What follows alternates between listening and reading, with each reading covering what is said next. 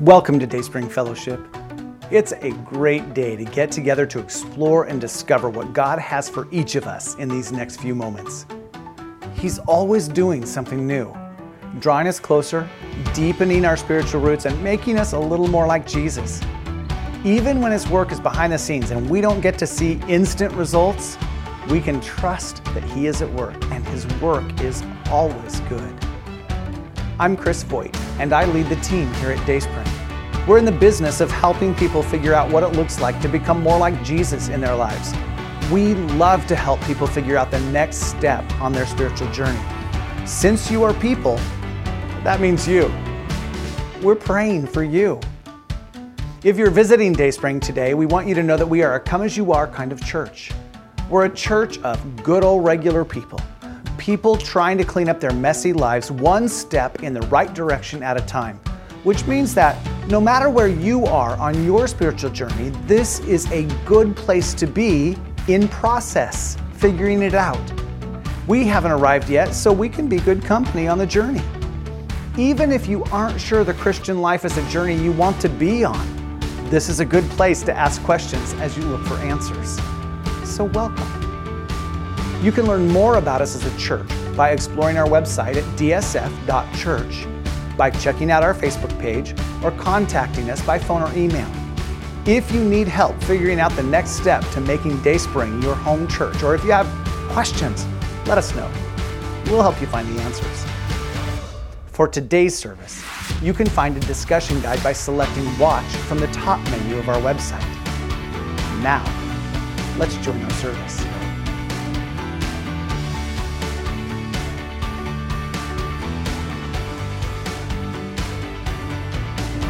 You don't have to Google far to find humor on the internet.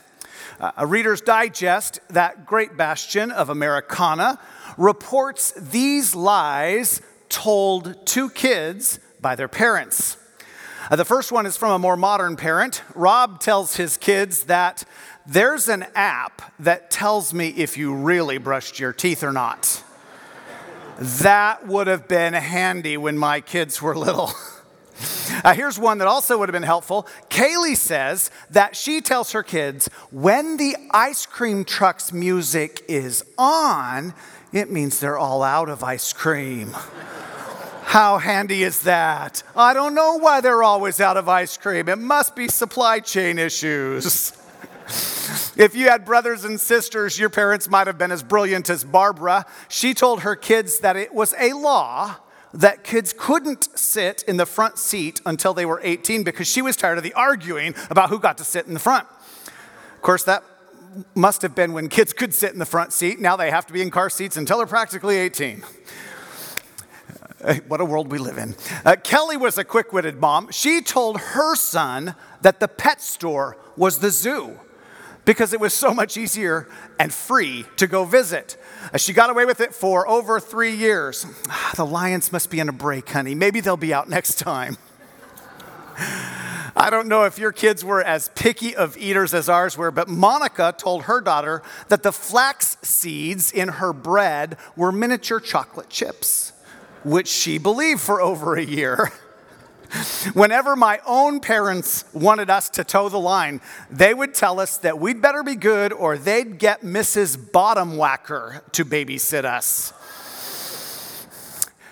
I suppose all parents do it at some point, purely out of desperation, I'm sure, but at some point they lie to their kids. Maybe they were lied to themselves and thought they were passing on what seemed like helpful knowledge, like you have to wait 30 minutes before you go swimming after you eat. That seems helpful, even though the Mayo Clinic has disproven it. Or it takes gum seven years to digest in your stomach, so you'd better not swallow it. Again, not true. I'm not even sure what the point of some of the lies were. Maybe you were told that if you cross your eyes, they'll get stuck that way. Anyone else? Uh, or if you crack your knuckles, uh, you'll get arthritis. Wouldn't it have been easier to just say, Stop it? Do you really need to add anything more than that? I, don't, I don't think any of these lies really cause lasting damage. Uh, maybe they justified a few sessions with a counselor, but in my mind, I think it's our responsibility to give our kids something to deal with in counseling. That's how we know we're doing our job, right? Now, here's a lie that we've all heard before. Say it with me Sticks and stones may break my bones, but words can never hurt me. Anyone else grow up hearing this one on the playground? Pure hogwash. But talk about a lie that does damage. Sticks and stones may break my bones, but words can break my spirit. Words can do permanent damage, is more like it. Words have power. Words are powerful. Words have the power to inspire us to great achievement, like President John F. Kennedy's bold statement in 1962 that we would put a man on the moon. Words like those in Martin Luther King's famous I Have a Dream speech have the power to unite us in great purpose. Words like President Ronald Reagan's Mr. Gorbachev, tear down this wall, have the power to change the course of nations. Of course, words like these that capture the attention of the world are few and far between. But no less powerful are the words we speak to one another on a daily basis over the breakfast table, in the boardroom at work, over coffee or a Diet Coke with a friend, in the classroom, on, the, on a playground as you kiss your kids goodnight, whispered sweet nothings with your spouse. Words are powerful. They give us the courage to press on when we're slogging our way through the deepest of valleys. Words inspire us to create a better world for ourselves and our families. Words encourage us to grow and change and become. Words give us hope. Words, words build bridges between people. Words give life. And they take it. Words are powerful. Now, as such, I'm sure it will come as no surprise that the Bible is filled with wisdom, challenge, and instruction about how Christ followers should use their words. In fact, there are at least 70 verses and passages that testify to how we should use words. That much biblical real estate is evidence that the way we talk is important to the one who used his words to bring the universe into being. So, for the next few weeks, we're going to unpack what God's word has to say about words and how we use them. Though, whether we'll use them to kill and destroy or speak life is up to us. We're going to begin our journey with the words of James, the half brother of Jesus. So, if you have your Bible, you might want to turn or navigate to the book of James. It's near the end of the New Testament, just after the book of Hebrews. Uh, James wasn't a believer in his brother Jesus while Jesus was his earthly brother. It wasn't until after the resurrection when Jesus appeared to him that he surrendered his life and became and he became a Christ follower and later became a leader in the church in Jerusalem. It is thought that the book of James is perhaps the oldest book in the New Testament, probably written around 45 AD. He was martyred around 62 AD, so certainly before that. Uh, James's central theme is maturity. God wants us to grow up in our faith, and James tells us how to do it.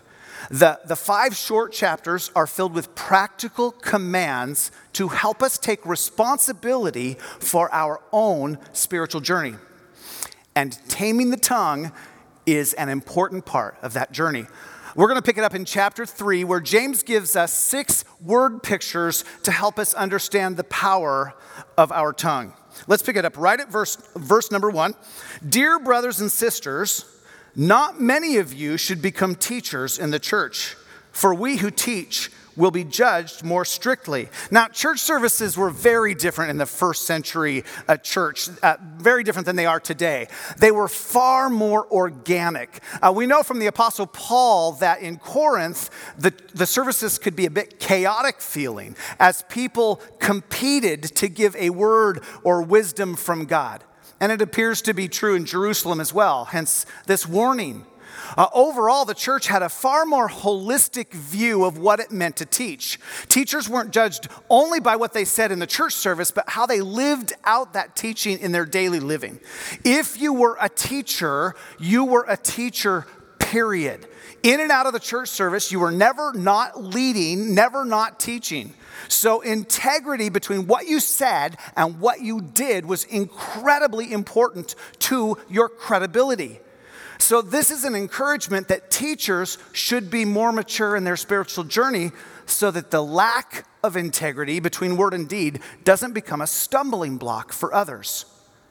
But integrity between word and deed isn't only necessary for teachers, we are all tempted to sin. He continues, Indeed, we all make many mistakes. For if we could control our tongues, we would be perfect and could also control ourselves in every other way. Now, this is important. Don't miss this. Remember, James is concerned with Christian maturity. He wants to help us understand what is required of adult Christians. So, of, of course, we all struggle with integrity between our words and our deeds. We all make many mistakes. The way this verse is phrased, if we aren't careful, we could get the idea that James is saying our tongue is the gateway to spiritual maturity. And how we control our tongue, well, then if we can learn to do that, it will be, will be perfect. Will we become perfect? By which James is not saying that we become perfect in that we never sin. He means that our faith is perfected. We have become mature followers of God.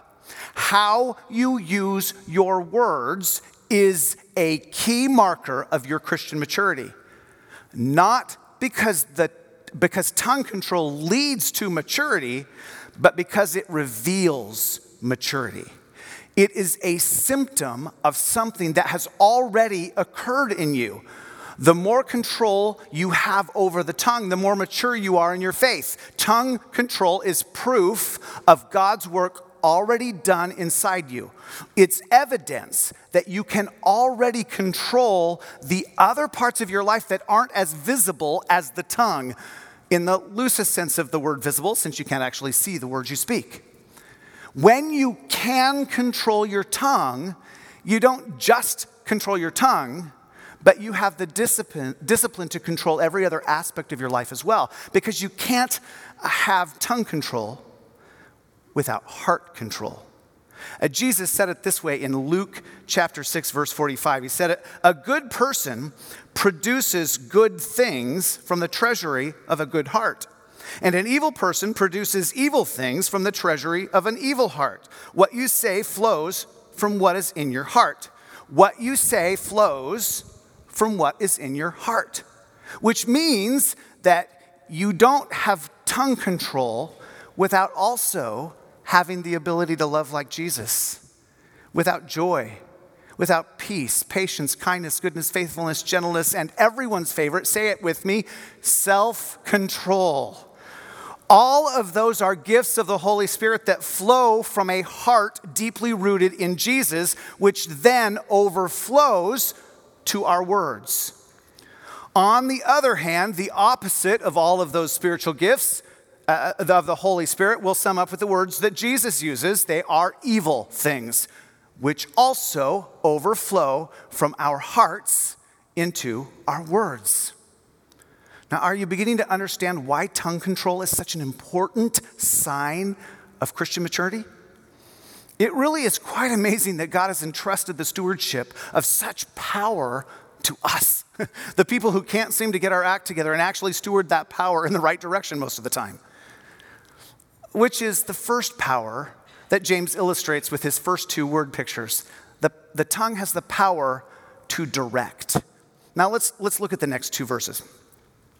We can make a large horse go wherever we want by means of a small bit in its mouth.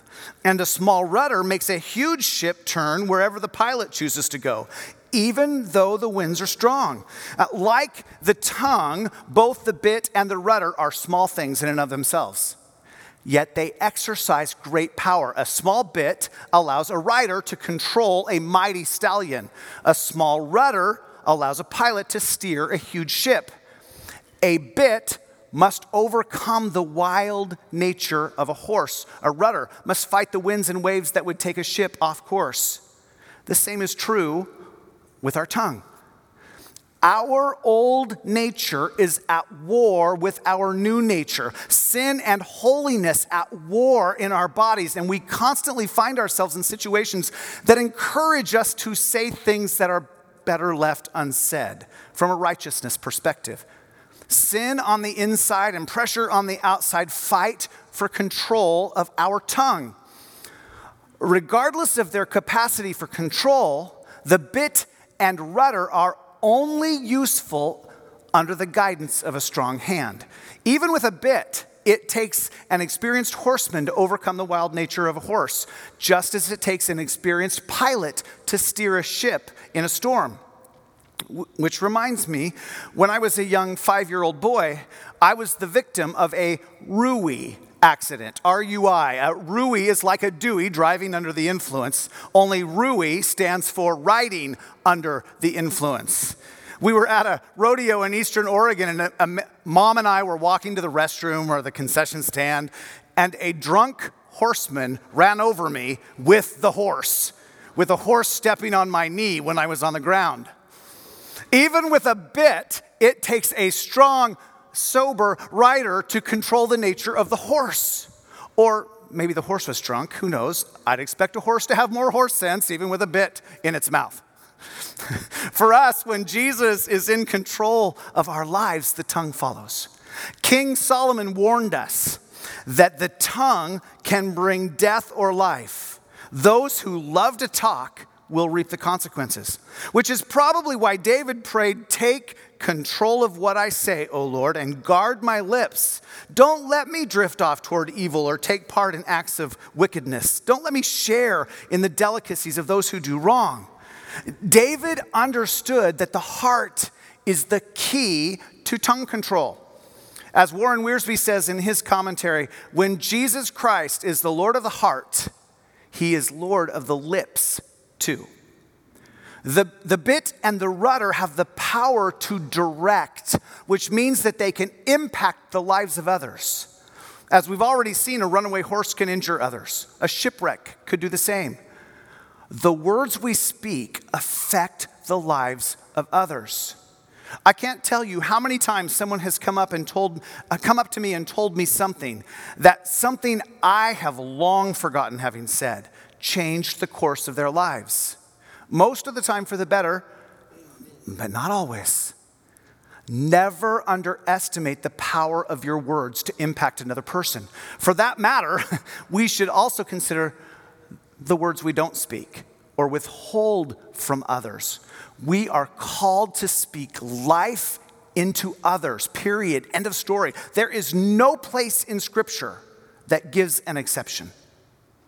Which brings us to James's next two word pictures. Besides the, the power, uh, besides that, uh, we have the power to direct, our words have the power to destroy. Verse 5. Uh, in the same way, the tongue is a small thing that makes, a grand, that makes grand speeches, but a tiny spark can set a great forest on fire. And among all the parts of the body, the tongue is a flame of fire. It is a whole world of wickedness corrupting your entire body. It can set your whole life on fire, for it is set on fire by hell itself. People can tame all kinds of animals, birds, reptiles, and fish, but no one can tame the tongue. It is restless and evil, full of deadly poison. I'm not sure if you've had the chance to drive up Highway 22 toward Bend since the Labor Day fires, uh, now almost two years ago. Uh, the area is still practically unrecognizable. Uh, evidence of the damage is everywhere you turn. Just as a fire of unfathomable destruction begins with just a spark, our words start fires. How many times have you gotten catty about someone else with a friend? And your comment worked its way through the gossip chain back to the object of your scorn. Our sparks light fires that become uncontrollable as they do immeasurable damage in other people's lives. Proverbs puts it this way Fire goes out without wood, and quarrels disappear when gossip stops. A quarrelsome person starts fights as easily as hot embers light charcoal or fire lights wood. They say that it takes three things to start a fire oxygen, fuel, and heat. Take any one of them away, and voila, no fire. I'm not sure which is which when it comes to words, but take away the gossip, and quarrels disappear. A quarrelsome person is the spark needed to start fights. Words don't start fires, people misusing words start fires. You know, uh, think about it. Fires start small and then grow. But their damage isn't limited only to things that actually burn. There is also generally smoke and fire damage to things that don't burn. I've known people who have had to get new furniture and clothes after a fire, not because their old furniture and clothes were left in ashes, but because they survived the fire. Yet they couldn't get the smell of smoke out of them. The same principle is true for our words. There is a ripple effect when we start a fire with our words. We don't just hurt the other person, we hurt the people that love them as well. We hurt our credibility with not only that person, but we hurt our credibility with any witness to the destruction, even our supporters. We undermine trust all the way around. A person's life can be injured or destroyed by the tongue. Time doesn't heal all wounds. Even when we confess our sin and make up and move on, the damage sits just under the surface used by Satan to continue to destroy. You know this is true because you've struggled to overcome the damage that someone else caused in you.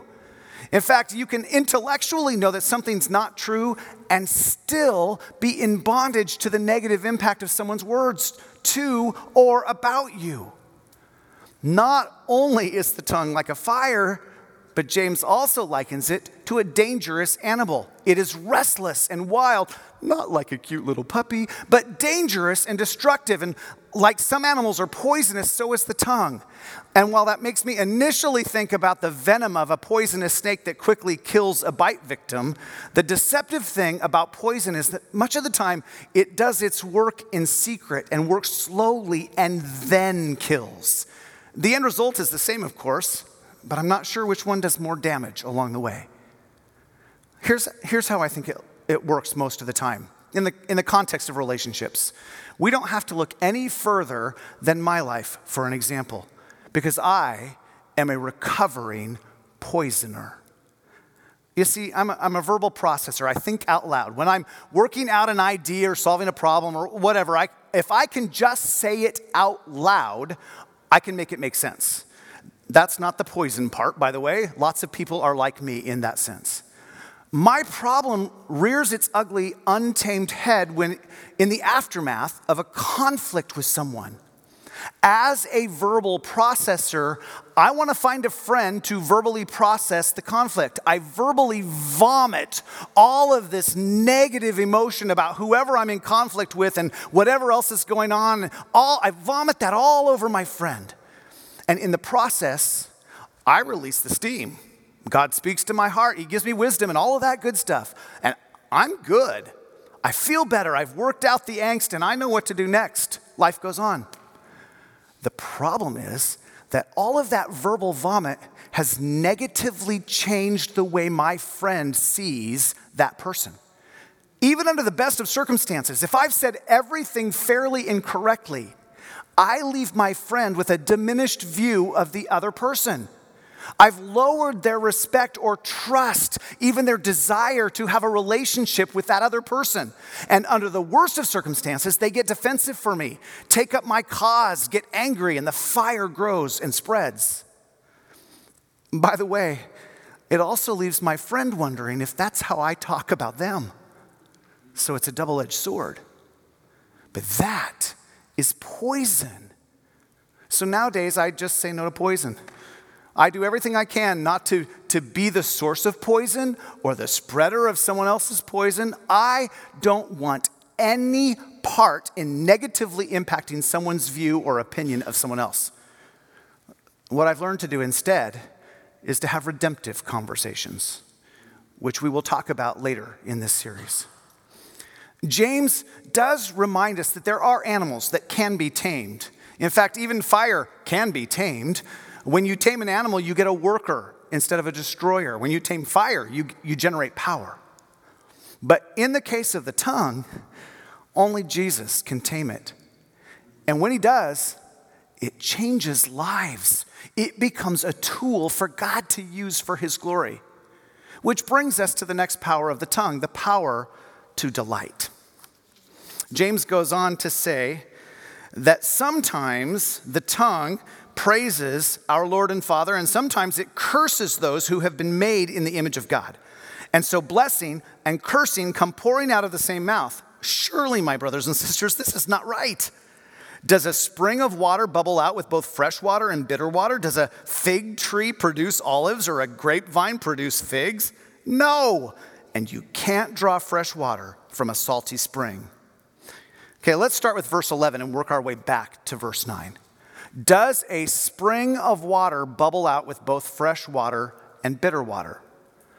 Water is essential to life. Water is life giving. We need it for drinking, for washing, cooking, watering. Water is life giving when it is controlled, just like the other things that we've talked about. Uh, Kentucky is experiencing the aftermath of uncontrolled water right now. When water is not controlled, it can bring death and destruction, just like fire. And so goes the tongue. Back in Proverbs, we learn that wise words are like deep waters. Wisdom flows from, a, from the wise like a bubbling brook. And from Proverbs 10, the words of the godly are a life giving fountain. The words of the wicked conceal violent intentions. Like, even though we know water can bring destruction with it, that's not what we think about when we take a drink from a nice cold glass of water on a hot summer day. That's when it's nourishment, refreshing, life giving. Water also cleanses. In Ezekiel chapter 47, Ezekiel records his vision of a stream flowing from the temple of God. It flows east through the desert into the Dead Sea. Everywhere it flows, it brings life. But when it reaches the Dead Sea, it cleanses it and makes the salty water fresh and pure, allowing life to flourish. So it should go with our tongue it should bring life to everything it touches. And our tongues are like a tree. Uh, in the Middle East, where James was writing this, uh, and fig trees and olive trees uh, flourish, trees are vital to life. They hold down the soil, they provide beauty and shade for rest, and they bear fruit. Our words can help shelter and encourage others. They can feed hungry souls. But the most important thing about the tree is the root system. If the roots do not grow down, grow down deep, the tree will not grow in a healthy way above ground. When we are deeply rooted in the things of the Lord, our words will be the fruit of our fellowship with Him. It is only then that the words of Isaiah will also be true for us. The sovereign Lord has given me his words of wisdom so that I will know how to use them, how to comfort the weary. Morning by morning, he wakens me and opens my understanding to his will. Now, of course, for the first half of that verse to be true, the second half must be as well. We all want wisdom, but there's something that, that goes with that. The sovereign Lord gives words of wisdom as an overflow of the connection that we have with Him. Jesus modeled this for us. Even Jesus would rise in the morning, find a solitary place, and pray. Uh, the, the source of His wisdom was His connection with God the Father. If we are going to have tongues that delight, we will have to have lives deeply rooted in Jesus, which comes when we meet with Him regularly. We must be in His Word. We must pray and meditate and practice the other spiritual disciplines that God has given us to deepen our roots. But here's the warning you can't draw fresh water from a salty spring. It is either or. If your tongue is inconsistent, you have a heart issue.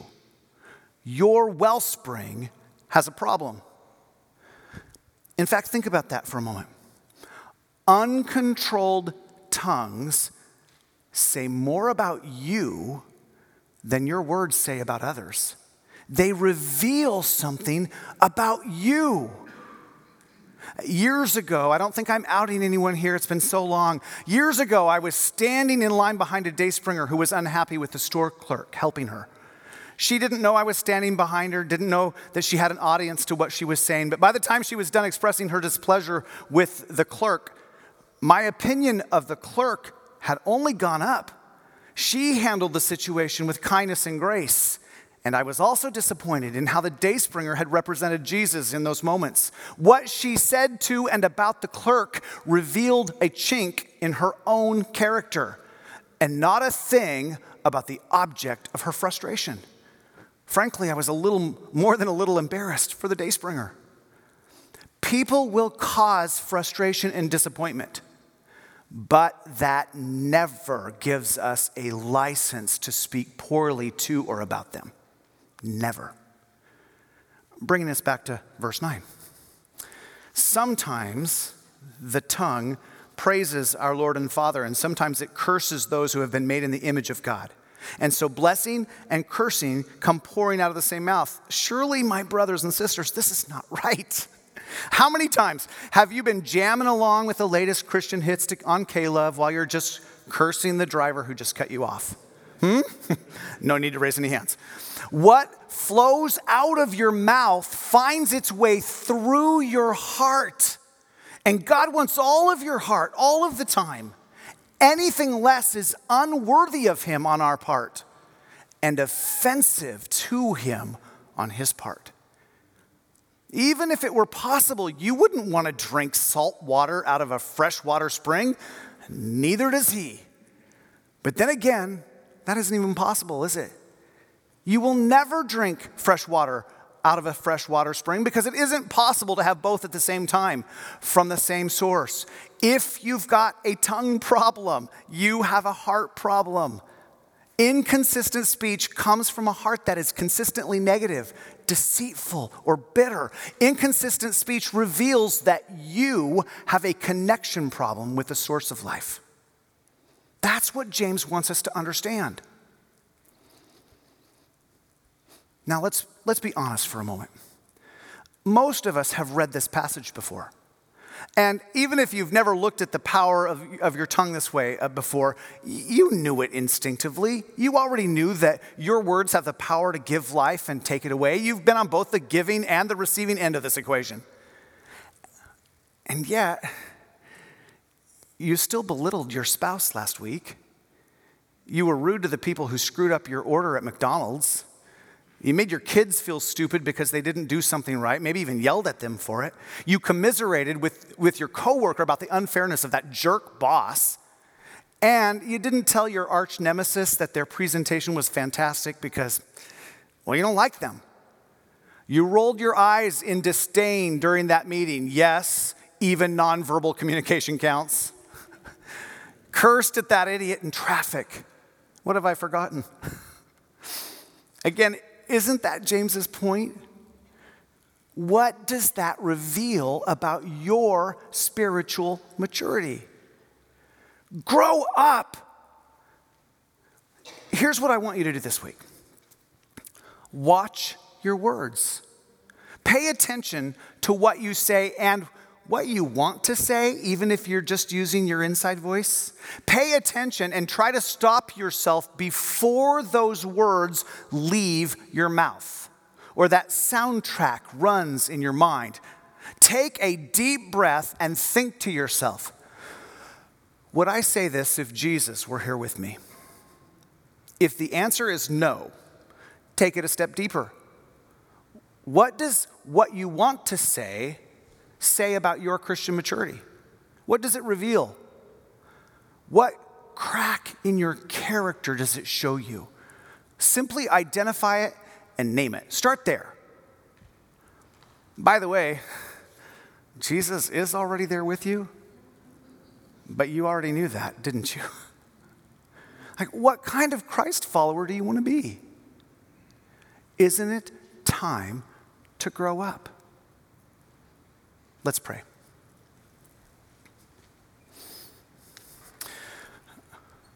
Father, it would be way easier for our lives if your word didn't reveal our weaknesses. That we could just go on doing whatever we want to do, living life the way we want to do, uh, the way we want to live it. And, and yet, your word is truth, and word, your word has power, and your word calls us to be different than the rest of the world. Your, your word calls us to speak differently than the rest of the world. And as James says right at the top, if we could control the tongue, which no one really can, if we could, it would just reveal so much more about what's already happened inside of us. So I guess what that means is we need to work on what's inside of us if we want to control our tongue. It's probably not either or. We probably need to work on controlling our tongue at the same time as working on what's going on inside of us. But Father, do your perfect work inside of us so that every word that leaves our lips honors you and honors the people that we're speaking to and about. We pray in the precious name of Jesus. Amen.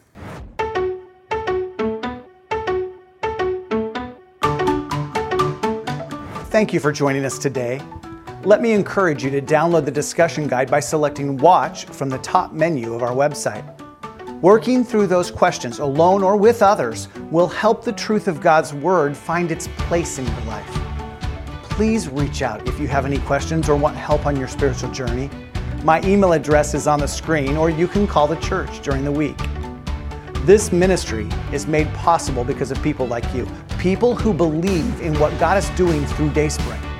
Your financial generosity is evidence of God's work in your life. If you're just checking us out today, please know that we don't expect you to give anything to support Dayspring. That is a responsibility of our Dayspringers. Just enjoy the rest of your day. If you'd like to start giving, we have three easy ways for you to get us your gift. Please see the online giving section of our website or text GIVE to the number on your screen, or mail a check to us at the address you'll find on our website. Also, thank you for liking and sharing and following Dayspring on whatever platform you are on, maybe even rating us where that is appropriate. It is really encouraging to me when you share something that has impacted you through this service with someone else. Until we meet again, may the God of all peace give you peace at all times and in every situation.